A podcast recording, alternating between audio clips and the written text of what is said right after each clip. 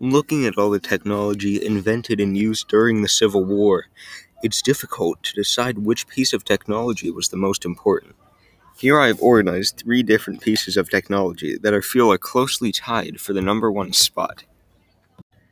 The first piece of technology that we'll be looking at is the repeating rifle, specifically the Spencer repeating rifle used by the Union cavalry. The Spencer was the world's first military repeating rifle, and over 200,000 were manufactured in the United States between 1860 and 1869. The Spencer repeating rifle was adopted by the Union Army, especially by the cavalry, during the American Civil War, but did not replace the standard issue muzzle loading rifled muskets in use at the time. When the new repeater was signed up for adoption right after the Civil War broke out, common view was that soldiers waste ammunition by firing too rapidly with repeating rifles, so they denied a government contract for all such weapons, but eventually went back on their word and adopted it into the U.S. Navy.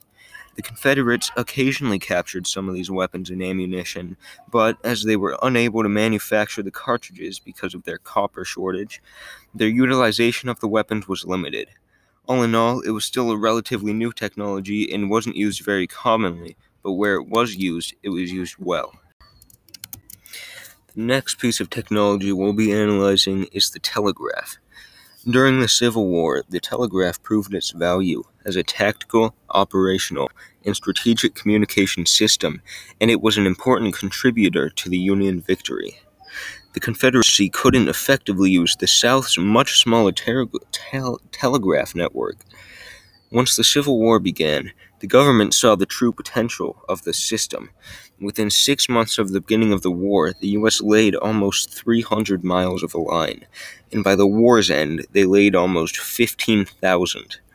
The telegraph was even utilized by President Abraham Lincoln, who sat in a room looking at every single telegraph that came in and even using it to send troop, troop movements to other generals. Concluding, the telegraph transformed how wars were fought from then and on. Third and finally, we will be looking at railroad use, mostly by the Union.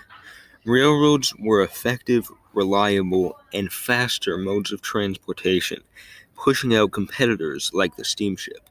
They traveled faster, farther, and carried almost 50 times more freight than steamships could. They were more dependable than any before seen mode of transportation and not impacted by the weather. Their direct routes and dependable scheduling reduced the cost of transportation by nearly 95%, freeing time for other uses.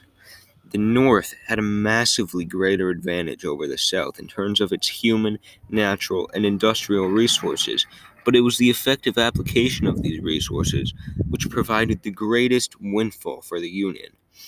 The Union Army's capitalization and strategic use of the railroad played a direct role in helping the North win the war. Railroads were symbols of industry and modernity during the Civil War. They showed clear progress which could bind the North and South together as one nation. They were also the lifeline of the Army. A general's success or failure depended on fresh supplies and soldiers delivered directly to the battlefield.